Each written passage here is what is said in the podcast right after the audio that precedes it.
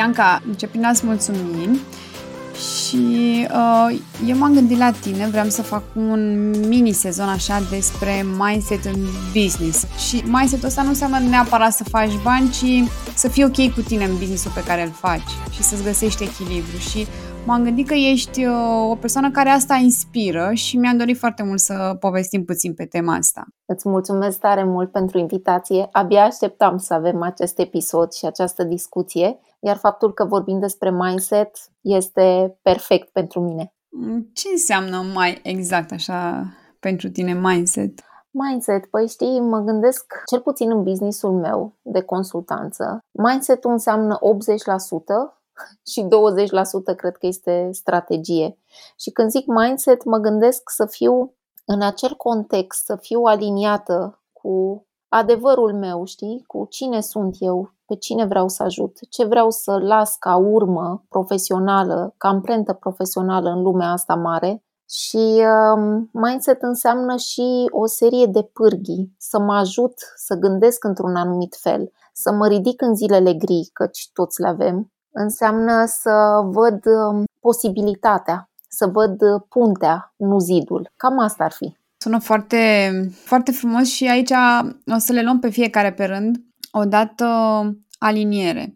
Ce înseamnă pentru tine aliniere și cum, cum și când ai ajuns să fii aliniată cu tot ceea ce faci? Așa a fost dintotdeauna? S-a întâmplat de curând? Au fost anumiți pași? Știi că chiar mai devreme am avut o postare pe, pe contul de Instagram și am povestit ceva din copilăria mea. Vă invit să descoperiți, e vorba despre niște flori și de prima mea experiență de vânzătoare. La șase ani am vândut flori. Și mă gândeam că fix în perioada aceea eram foarte aliniată cu cine sunt, cât mă cunoșteam eu, na, la șase ani. Eram foarte bine, mă simțeam foarte bine în pielea mea. Cred că apoi a venit viața, școala, preprogramările societății, prejudecățile, cutiuțele în care trebuie să încăpem și etichetele pe care uneori le purtăm, n-am mai fost bine, n-am mai fost aliniată. Tocmai în ideea în care să fiu acceptată de către ceilalți, venind uh, și dintr-o societate destul de tradiționalistă, vin din Ardeal, din Brașov, și cumva Brașovul este minunat pentru turiști, dar este o era la vremea aceea, o societate de cam astea sunt șabloanele, cam pe aici trebuie să încăpeți cu toții. Și ca să aparțin, am vrut să fiu și eu ca toți ceilalți și mi-am pierdut așa, știi, din aliniere. Am vrut să fiu astăzi ca X, mâine ca Y, ca să get by, știi? Și să, să fac parte din diferite grupuri, să am anumiți prieteni. Și foarte mulți ani mai târziu, Gabi, foarte mulți ani mai târziu, când mă uit așa, mă uit și cu un pic de regret, că de ce mi-a fi luat atât de mult timp.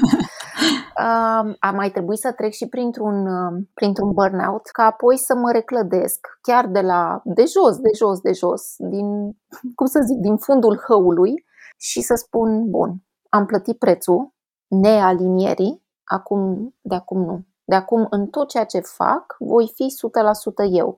Și de atunci lucrurile merg foarte, foarte bine. Acum uh, țin ca un pitbull, țin cu dinții de alinierea aceasta, știi? Dar uh, a trebuit să plătesc un preț usturător ca să ajung aici. Oh, eu să știi că sunt extrem de curioasă și o să te întreb ceva, o să intru foarte mult în detalii, adică o să mergem deep așa în, în ceea vrei. ce spui.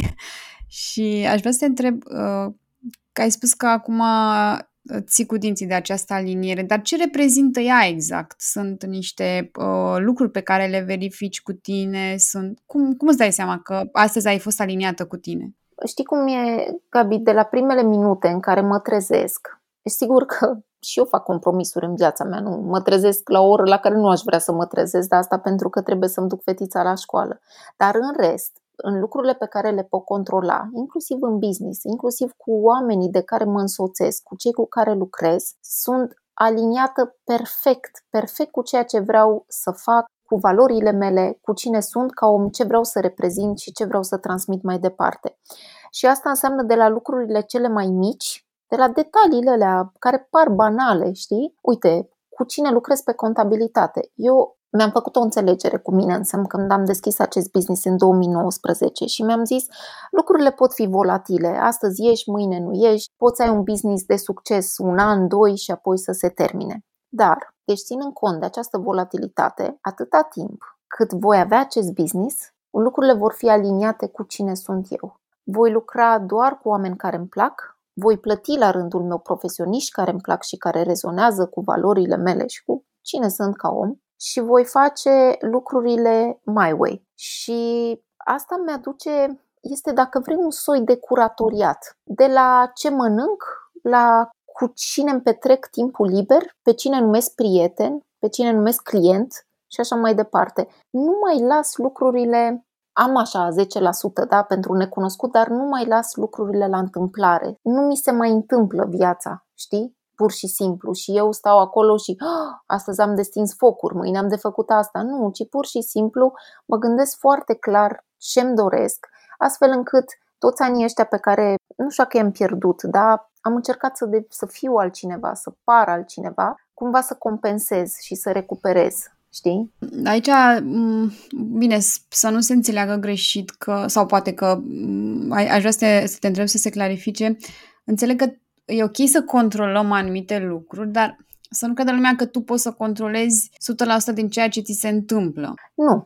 Și nu. faci alegerile mai departe alegerile. în baza da. valorilor și alinierii pe care ți-o dorești, dar nu știi exact că mâine o să ai neapărat doi clienți și eu o să închei luna cu targetul propus pe... Nu, nu, nu, nu. Deși să știți că eu mărturisesc, sunt la bază un recovering control freak, pentru că știți, de fapt, și perfecționismul ăsta și nevoia de control vine tot dintr-o frică când ți-e frică, frică de respingere, de eșec, de multe alte lucruri. Dar făcând pace cu mine, am scos steagul alb acum multă vreme, practic controlez lucrurile sau aleg ce mi se potrivește. Sunt o sumedenie de alegeri mici și mari pe care le fac zilnic, care să fie aliniate cu cine sunt. Sunt și momente în care spun, vezi că nu vrei să faci aia, o faci, îți asumi și uneori zic, da, asta este, îmi asum, fie ce-o fi. Sigur că las necunoscutul, îmi place magia vieții, îmi place să fiu surprinsă în mod plăcut.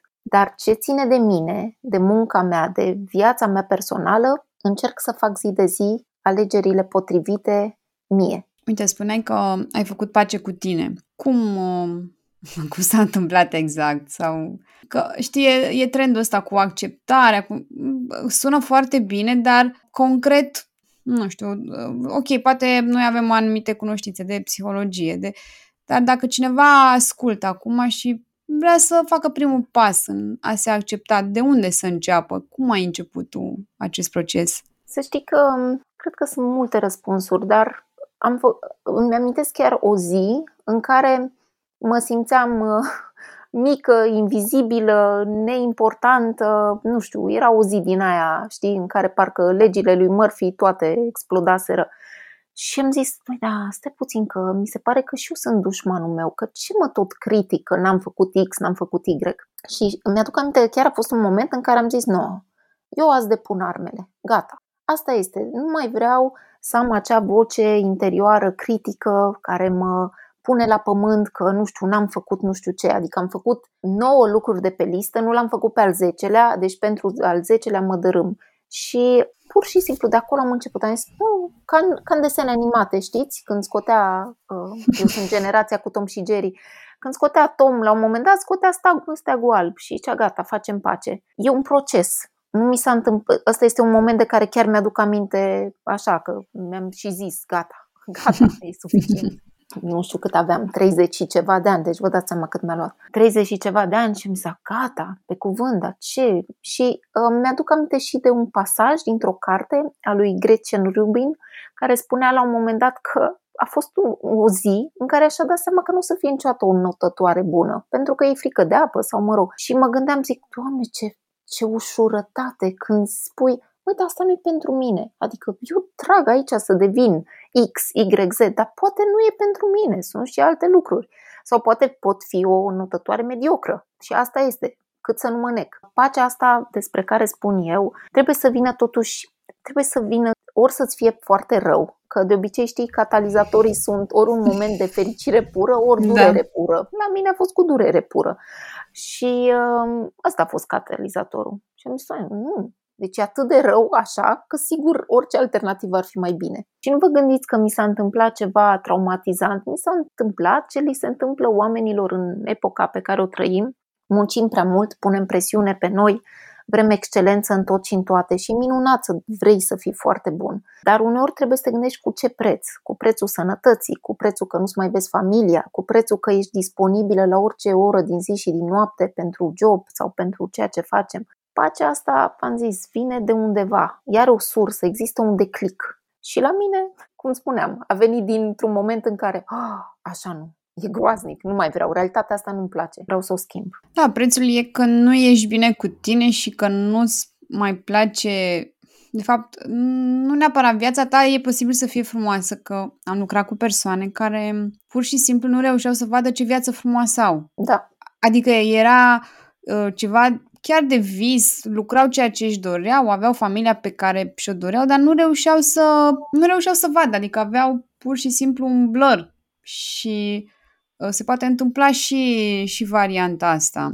De acord. Să știi că și din la mine, din exterior, eu și acum dacă spun cuiva, știi, perioada aia când am avut eu episodul ăla, nu știu, mă simțeam așa, că sunt așa în buza unui hău. Și toată lumea mă întrebă, când? Tu tot timpul ești veselă. Probabil pentru că autocenzura sau masca socială sau nu știu, habar n-am, sau poate pur și simplu ei mă vedeau mereu fericită, m-au văzut 10 ani fericită, sau obișnuit cu mine a fi fericită tot timpul. Și nu, nu sesizat. Și și acum mă întreabă ei, când? Nu, cred că am avut o zi proastă. Și de fapt, știi, aparent aveam un job minunat, un job prin care eu respiram, îți spun, mă identificam cu el, îmi plăcea atât de mult, cu oameni foarte faini, cu proiecte extraordinare, un soț care mă iubește, un motan, un copil super, pe care o, o fetiță pe care o iubesc enorm. Dar înăuntru mă simțeam, cum să zic, falimentară, mă simțeam că pierd, că nu, nu sunt bine, pentru că undeva exista o disonanță, exista o, un gol pe care nu știam cum să-l mai umplu, îl umplusem cu titulaturi, îl umplusem cu, nu știu, partea financiară, cu lucruri, cu călătorii, dar știi că golul ăla nu se umple așa, nu se umple da, da. lucrurile astea. Din afară, lucrurile erau minunate. Înăuntru, dezastru. Dar um, acum că ai pus uh, problema așa, aș vrea să te întreb ce crezi tu că a provocat crearea ace- acelui gol? Ce te-a dus spre acel gol? Că tu practic ceea ce făceai era cumva în conformitate cu valorile tale, dacă jobul îți plăcea și tot era ok. Ce a creat acel gol totuși?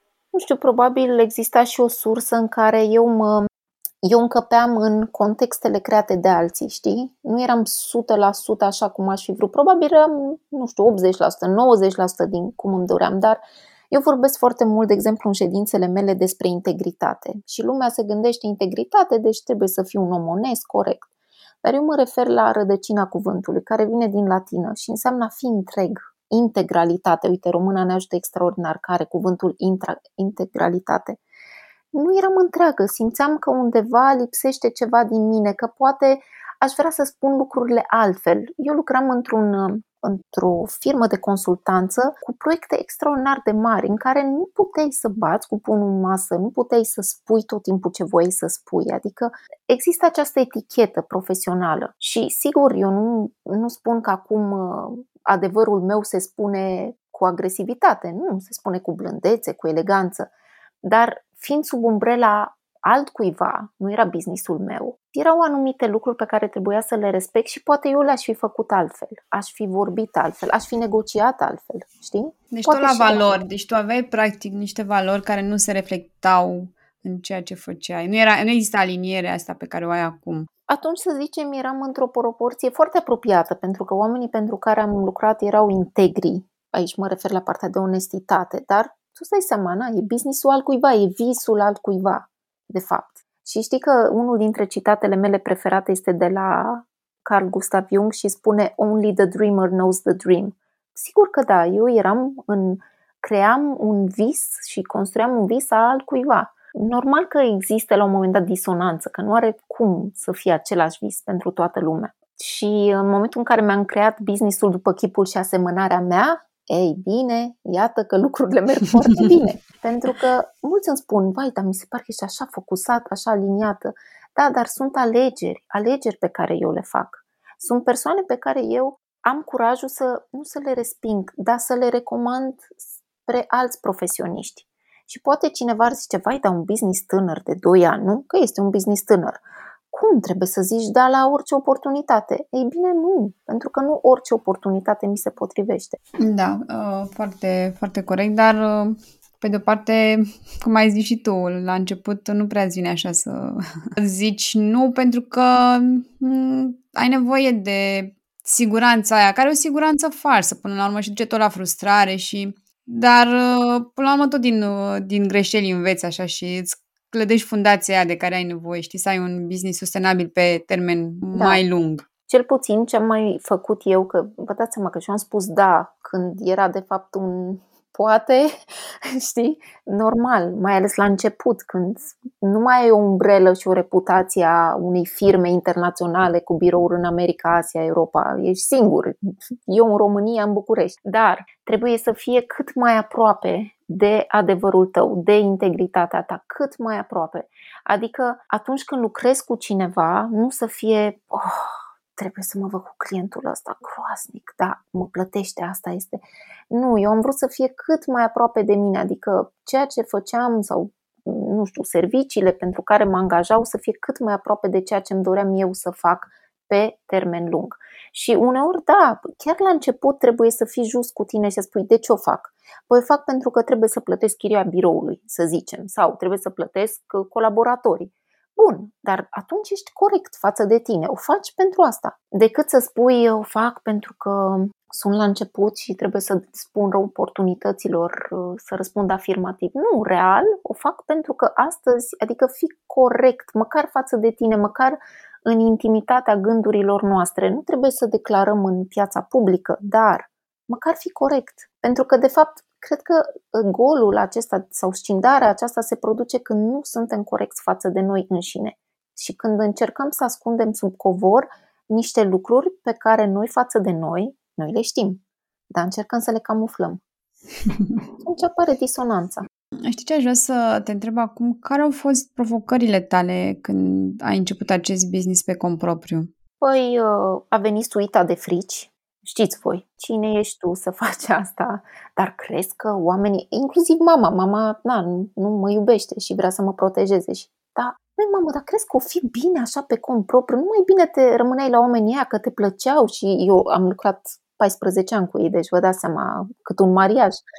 Dar nu mai bine sau nu mai bine faci tu ceva safe. Vă dați seama că, mai ales oamenii care te iubesc, cât să desc îndoiala uneori, dar nu fac din răutate, o fac pentru că vor să ne protejeze. Și a trebuit să mă lupt cu asta, cu frica, cu a vinde, a spune, costă atât o ședință, în cazul meu, da, la mine sunt servicii. Toate lucrurile acestea, dar din nou, curajul a avut o voce mai puternică decât frica. Apoi, um, m-am, am picat și eu în capcana în care pică foarte mulți antreprenori, încă un curs, așa se numește capcana asta, încă un curs, a, încă o diplomă și gata. Știu, are și o denumire, pro, procrasti learning.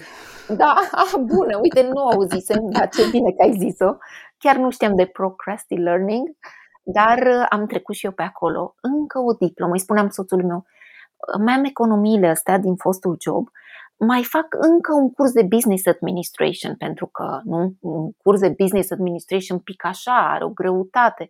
Încă o diplomă. Și el mi-a zis, măi, dar câte cursuri faci? Cât? Adică când începi? Și apropo de, uh, inclusiv când am început businessul, entitatea legală, da, când m-am dus la un RC să-mi deschid firma, a venit tot într-un moment în care ar fi putut să fie un moment dramatic. Și am mai povestit asta, o persoană foarte dragă din familie a trecut prin niște analize care puteau să fie dezastruoase. Am stat cu sufletul la gură, am așteptat și când au venit pozitive, am spus gata. Nu mai aștept nimic, nu există ce planete să se alinieze, eu îmi aliniez planetele, las și frica sau o iau cu mine, că frica știți că nu dispare, este companionul nostru cel mai loial și uh, asta este, merg înainte. Dar de atunci nu m-am mai uitat în urmă. Și au fost momente de contracție, a venit pandemia, s-au întâmplat o grămadă de lucruri, dar uh, nu, pur și simplu, nu mă uit în stânga, nu mă uit în dreapta, merg tot înainte, mă mai uit din când în când în urmă ca să sărbătoresc uh, bornele de care am trecut și micile victorii, dar în rest mă uit numai înainte. Și uh, știi, atunci când ajungi în, la fundul hăului, ești, cum să zic, ce mi se poate întâmpla? Nu mi se mai poate întâmpla nimic. I've been through everything, deci mă duc oriunde. Inclusiv acum, dacă m-ai întreba, bun, Bianca, și dacă în 2 ani nu mai e businessul ăsta, da, e ok, fac altceva. Pentru că am siguranța, că am învățat asta despre mine, că oriunde mai pune în lumea asta, oriunde mai catapulta, o să pic în picioare. Julită, cu buza spartă, nu contează, o să pic în picioare și o să mă ridic de jos. Asta pot să-ți spun. Acum și eu um, cumva citesc și aveam um, o falsă impresie că am nevoie tot timpul de siguranță, știi, să fie totul, să ai backup, știi, la, da. la tot ce faci, adică ok, faci un business, dar să ai niște economii, să, să nu te bagi așa, să nu te arunci chiar în gol. Și de fapt nu e chiar așa, e ok să accepti o doză puțin mai mare de incertitudine, că siguranța e ceva fals, adică e ceva care nu prea te ajută la creștere. Că până la urmă, dacă stau să mă gândesc în urmă, siguranța m-a făcut să stau atâția ani pe loc și să fiu într-o situație în care să nu-mi placă ce fac sau să nu mă regăsesc și așa mai departe. Sunt de acord, sunt foarte de acord cu tine. Și uite, mă uit la povestea mea de viață. Mie, aici știi, cred că fiecare trebuie să-și pună întrebarea cât suntem de prieteni cu riscul. Eu, Bianca, sunt foarte prietenă cu riscul. Mie trebuie să-mi tragi preșul de, preșul de sub picioare ca să acționez. Atunci mă, mă organizez, nu mai mi-e rușine, n-am nicio problemă, discut despre orice, deci imediat mă.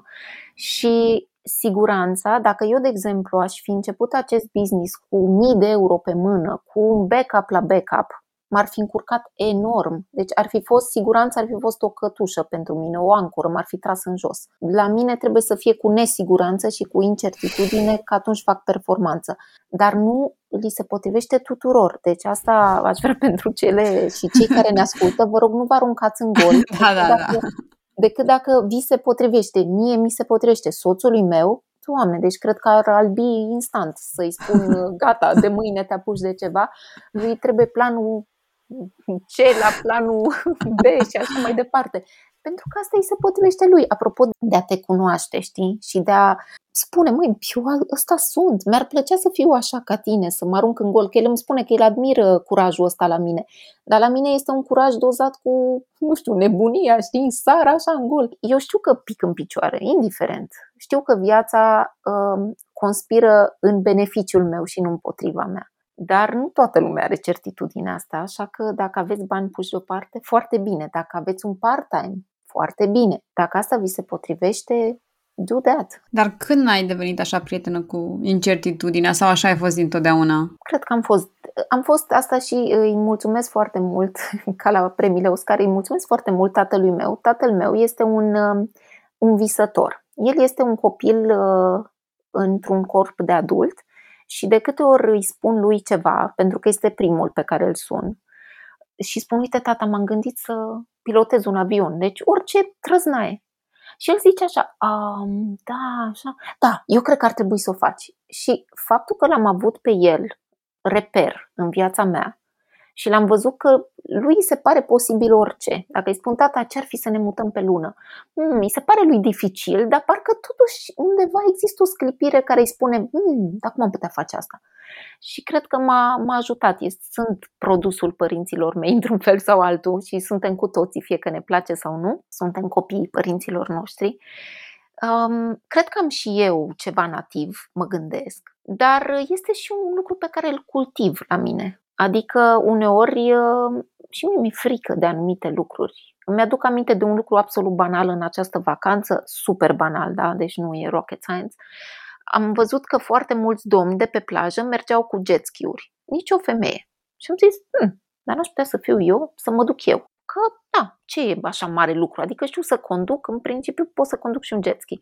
Și mi-am luat fetița, am întrebat-o dacă vrea și ea, a zis că vrea. Și eram singurele care ne-am dat, pentru că aveam certitudinea că voi face tot ce va sta de mine, să nu ne periclităm viața, să nu fac ce știu ce nebunie, să conduc cu ce știu ce viteză, dar să nu-mi refuz o experiență. Și, de fapt, asta este cu incertitudinea. Uneori nu vreau să-mi refuz anumite experiențe, oricât de riscante pot fi. Sunt anumite lucruri pe care vreau să le trăiesc și mi-asum și greșeala, mi-asum și dacă fac o prostie. Da, aici cred că a accepta incertitudinea este egal Adică a căuta siguranța înseamnă a refuza experiențe noi. Da, da. Cum, cumva, cumva așa bine, adică câștigi pe o parte, pierzi pe, pe altă parte. Exact, exact. Nu spun, nu, adică nu, nu faceți lucruri, din nou, o să cred că o să repet asta de multe faceți lucruri care vi se potrivesc. Și curajul acesta, curajul trebuie dozat. Uneori nu e bine chiar să fim înflăcărați la orice și să ne ducem cu pieptul dezgolit în fața la orice. Dar nu vă refuzați experiențe. Incertitudinea pentru mine înseamnă uneori opțiuni și vreau să am opțiuni. În business, în viață, în prietenie, în iubire, vreau să am opțiuni. Nu vreau să stau într-o cutie. Cred că cumva asta vine și cu ideea de libertate. Dacă mă, dacă mă întreba, bun, Bianca, ce apreciezi cel mai mult la ceea ce îți oferă businessul tău, libertate, enorm de multă libertate. La pachet, cu multă muncă, responsabilitate, dar libertate. Ce înseamnă libertatea asta pentru tine? Să știi că îmi imaginez direct un vultur care își întinde aripile. Poate fi și o bufniță aici, nu trebuie să fie, a, deci poate să fie orice vrăbiuță.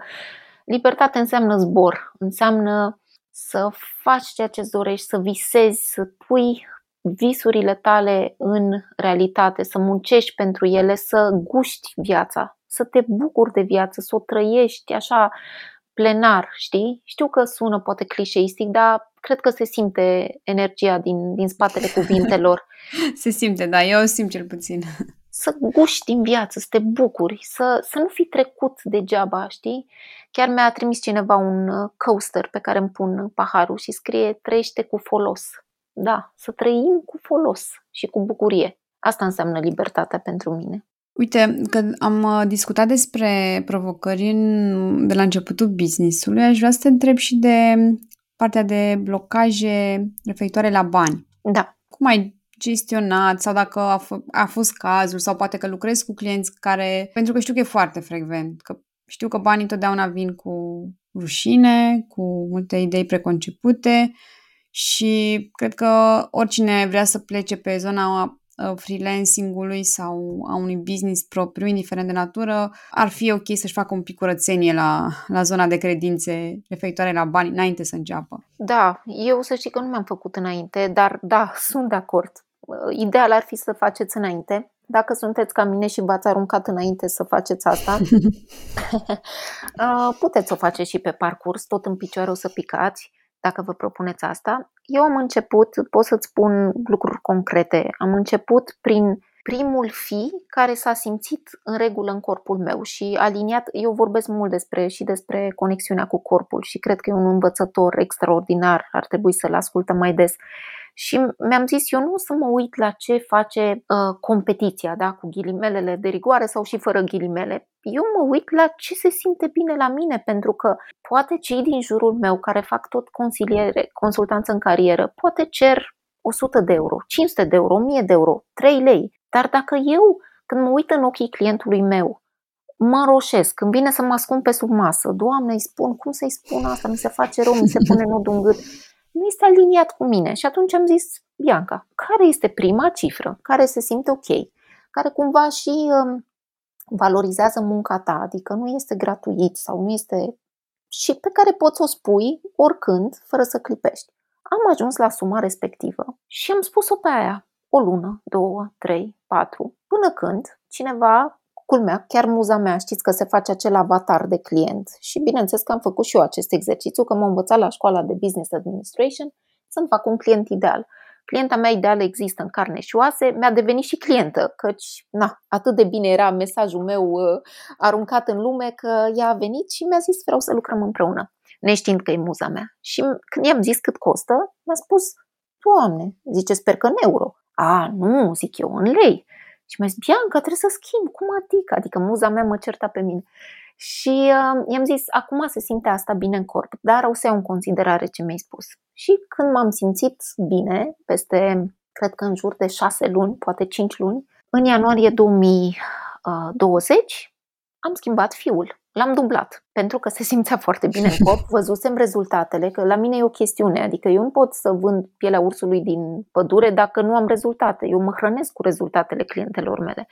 Și atunci când am văzut că, po, chiar faci treabă bună, foarte bună și clientele sunt foarte mulțumite, am mărit. Acum sunt la triplu.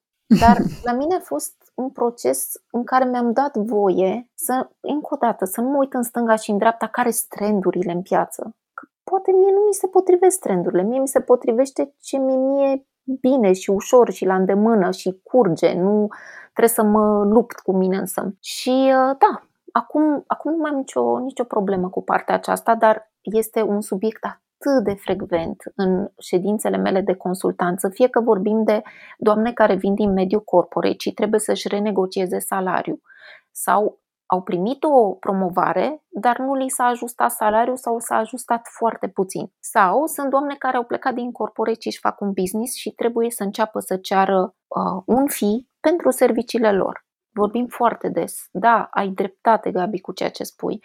Banii, cel puțin în ochii doamnelor, de multe ori este asociat a, dacă fac ce-mi place, lasă că nu mai trebuie să fac eu și bani. Sau mi-e rușine să cer.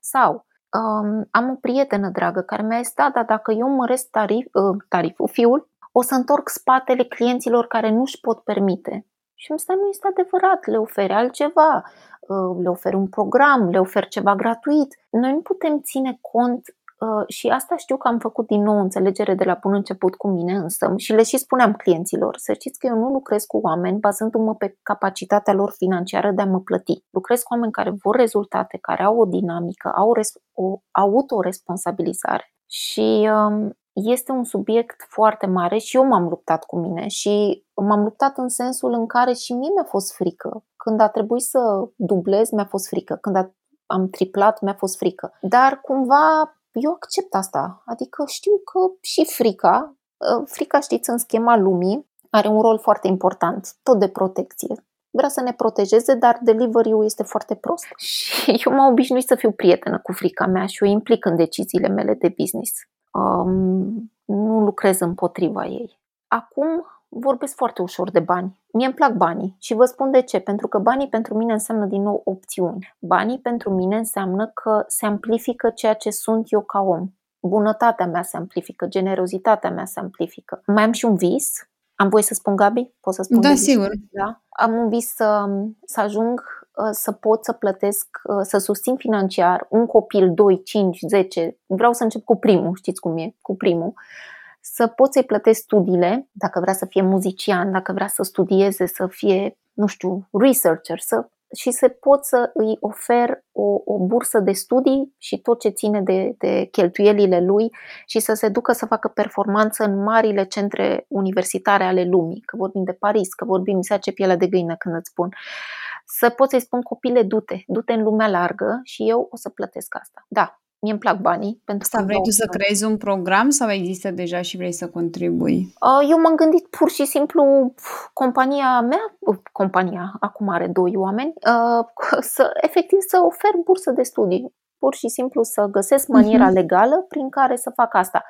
În, în paralel, dacă pot contribui la, nu știu, pot face un parteneriat cu ONG-uri, cu oameni care fac asta, cu uh-huh. siguranță.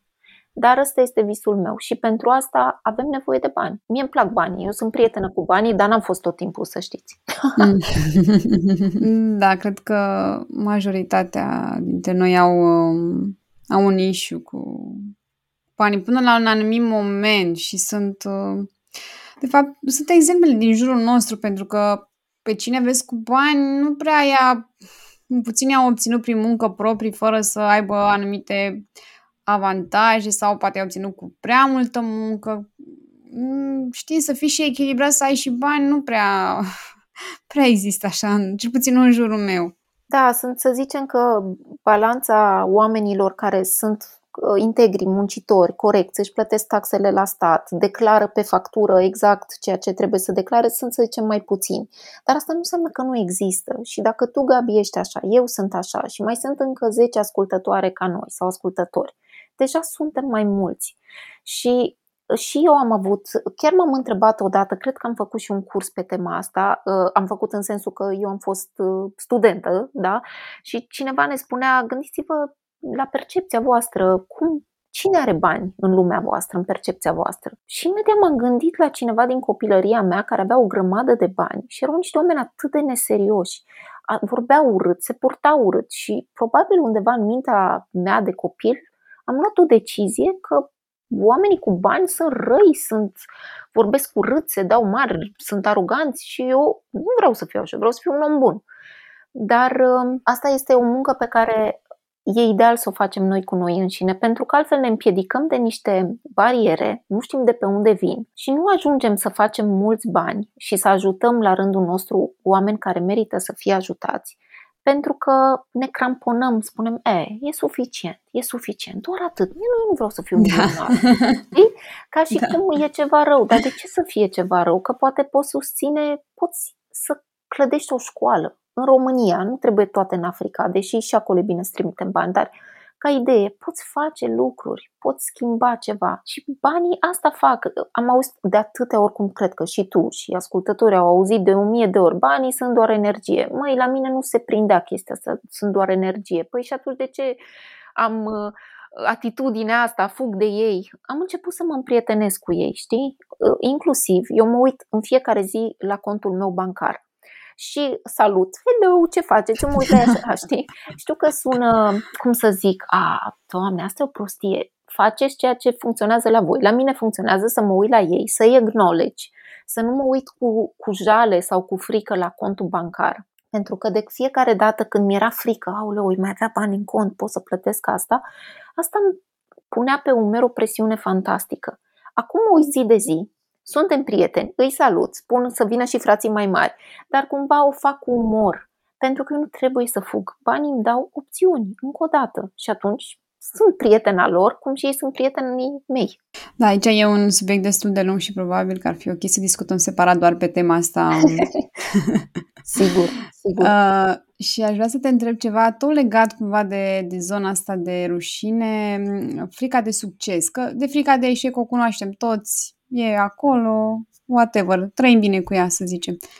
Dar ce facem cu frica de succes când uh, avem succes și dăm așa pe spate, wow, stai un pic, că nu eram pregătit de atâta, atât de mult succes. Da, e o întrebare extraordinară. Să știi că prima oară când am auzit conceptul de frică de succes, am zis, ah, adică există și așa ceva? Nu e doar de a te face de râs sau de a da greș? Și mi-am dat seama că, da, frica de succes înseamnă expunere, pentru mine, Bianca, înseamnă expunere. Uite, de exemplu, mulți mă întreabă, dar de ce nu e o comunitate mai mare pe Instagram? Și eu le spun, Doamne, dar eu mă bucur atât de mult că nu este mare pentru că eu nu vreau atâta atenție. Mie nu mi se potrivește atâta atenție. Și apropo de succes, succesul pentru mine, da, e o, o stare, este să mă simt bine, să, să râd, să să existe plăcerea dialogului în ședințele mele de consultanță, să mă duc cu drag spre o întâlnire. Succesul nu înseamnă bank statement, nu înseamnă extras de cont pentru mine, Bianca. Înseamnă să-mi văd, să-mi iau fetița în fiecare zi de la școală și asta este succesul. Și atunci nu mi-e frică de el. Este un, un, un fel de a trăi, un stil de viață dacă ar fi să mă compar cu alte business-uri de consultanță, mai ales din afară, pentru că eu mă uit mai mult în, în piața din afară, păi probabil, cred că chiar am fost la un curs și când a trebuit să ne declarăm cifrele și auzeam numai 500 de mii de euro, jumătate de milion, fiuri, de avea cineva un VIP de 20 de mii de euro. Păi și eu mă gândeam, zic, păi dacă eu le spun cifra mea de afaceri, eu cred că oamenii ăștia spun că bani de bomboane, pe cuvânt. Bine, nu vă gândiți că nu e chiar așa, niște bomboane mai scumpe, poate jumătate de vitrină, habar n-am, nu glumesc acum, dar depinde cum te poziționezi. Și credeți-mă că m-am, mi-am dat voie să spun cifrele mele și nu a fost nimeni care să râdă, pentru că toți am început de jos, toți am început de la primul client, de la prima factură încasată, nimeni nu a râs. Toată lumea era Bianca, you can do it, că erau, mă rog, era o comunitate internațională și noi am fost acolo și să știi că ă, ăștia sunt pașii, ăstea sunt bornele și asta mi-a dat așa un sentiment apropo de frica de succes. Păi ce e succesul?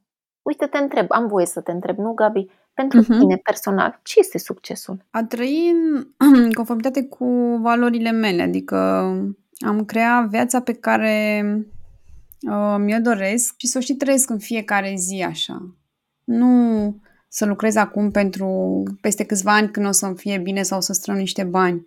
Da, exact. Să, să fac în fiecare zi câte puțin, pentru că am, la un moment dat credeam că succesul e să fac în fiecare zi mult pentru mine. Dar nu e așa, pentru că uh, am învățat, la fel, analizăm foarte mult, că există un echilibru și tot timpul ceva te va aduce înapoi și atunci dacă e ok să-ți aloci ție timp, dar nu poți să faci doar asta, adică trebuie să, să accepti că există succes alături de insucces da. sau alături de eșec, uh, frustrare alături de bucurie. Foarte frumos. Și să le accepti pe toate și atunci când reușești să le accepti pe toate și să trăiești totuși uh, ora aia ta sau ziua aia ta dintr-o săptămână, cam ăla înseamnă succesul. Foarte frumos ai spus. Să știi că uh, rezonez foarte mult cu, cu asta. Da, succesul este prezentul, ceea ce trăim zi de zi. Și uh, dacă ăsta este cum să zic, etalonul, benchmark-ul, păi eu, eu mă simt super de succes pentru că am o viață frumoasă, am oameni care mă iubesc, am clienți la care țin, pe care îi aplaud pentru succesul lor și fac lucruri în fiecare zi care îmi plac.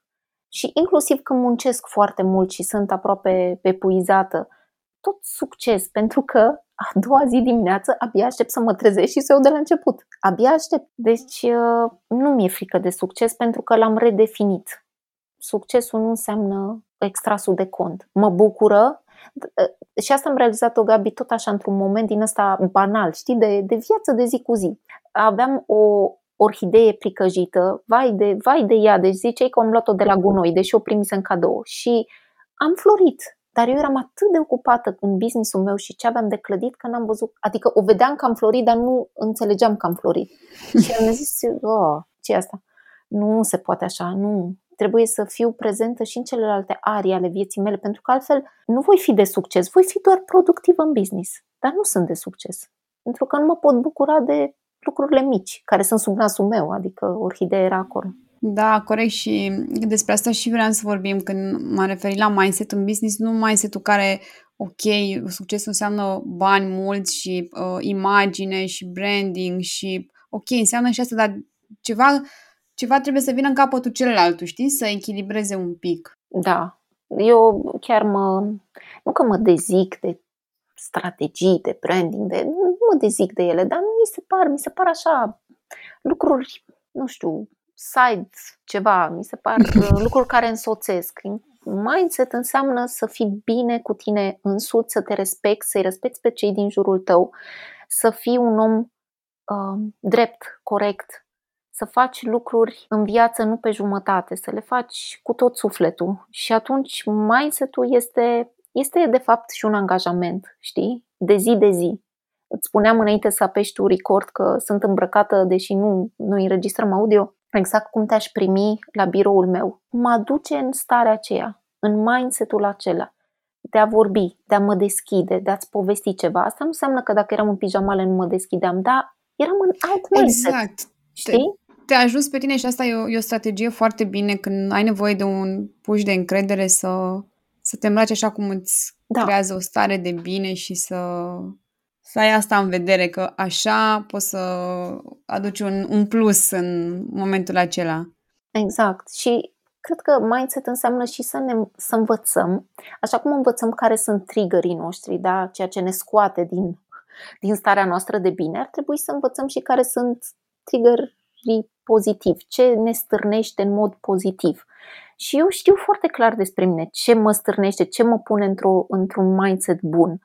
Um, știu cum dacă dimineața la mine este pe grabă, pe alergătură, pe oh, hai să ajungem la școală, să facem asta, vai și plouă, deja, pf, deja nu e bine. Și atunci trebuie să-mi dau timp. Ca să-mi dau timp, măcar să mă ofer 15 minute înainte de, de a suna ceasul. Sau, adică să învăț să mă ajut primele lucruri pe care eu le ascult dimineața, în afară de discuția pe care o avem la micul dejun și care este oh, ce greu să ne trezim, că asta este, avem o oră cumplită de trezire, în principiu ascult lucruri care mă hrănesc, mă pun într-o stare bună. Vorbesc cu oamenii care, pe care iubesc și care și ei sunt matinal ca și mine sau ascult un podcast. Adică învățați să vă ajutați, să vă faceți viața ușoară. Așa cum trebuie să facem viața ușoară clienților noștri și noi trebuie să ne facem viața ușoară nouă, ajutându-ne, punându-ne niște haine frumoase, un, nu știu, un buchet de flori, ascultând lucruri și fiind în camera potrivită cu oamenii potriviți. Altfel, mindset-ul nu va fi decât ceva, a, da, e o strategie, am auzit la cineva. Nu, și mindset-ul este după chipul și asemănarea noastră, este la fel de fidel cum este amprenta noastră, unic. Aici aș vrea să te să completezi ceva referitor la mindset. Sau, mă rog, la a-ți crea ce ai nevoie, e să știi ce îți dorești pe toate planurile. Și da, poate părea complicat, zic, oh, nu știu ce-mi doresc, e greu, dar uh, să-ți faci o idee ce fel de oameni dorești în jurul tău, uh, cine vrei să facă parte din mediul tău, pe cine vrei să servești, de la cine vrei să înveți. Adică sunt, uh, sunt multe uh, întrebări la care poți să răspunzi și apoi să vezi că ți-e foarte ușor să intri în mindset-ul potrivit pentru că știi ce vrei. Exact. Și dacă nu știi ce vrei, cu siguranță știi ce nu vrei. Și atunci poți să încep cu asta. Sigur nu vreau clienți care să nu apară la timp sau să nu plătească sau sigur nu vreau prieteni în jur pe care să-i sun și lor le plouă tot timpul și nimic nu merge și știți, acei oameni care, a, nu, asta nu merge, asta nu merge. Dacă știți ce nu mai vreți, puteți clădi ceea ce vreți. Merge și invers. Exact. Uite, să știi că ne apropiem și de final. A zburat timpul. Da.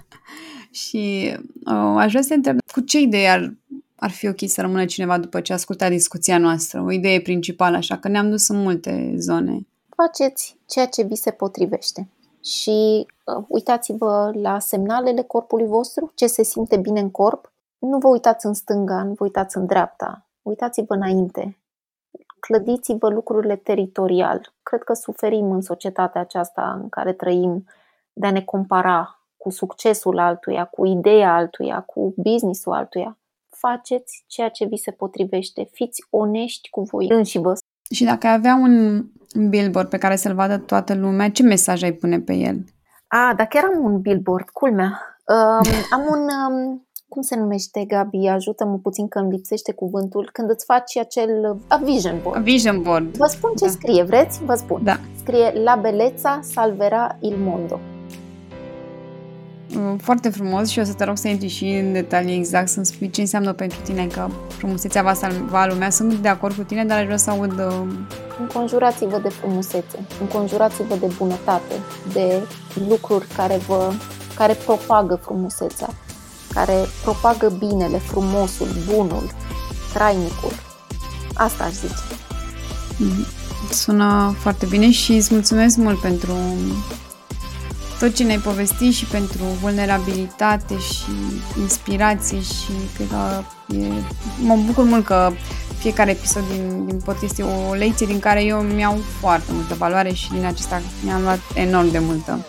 Îți mulțumesc și eu și îți mulțumesc că mi-ai fost uh, și gazdă și oglindă și că mi-ai creat acest spațiu de a spune povestea mea și le mulțumesc mult și celor care ne dau din timpul lor și ne ascultă.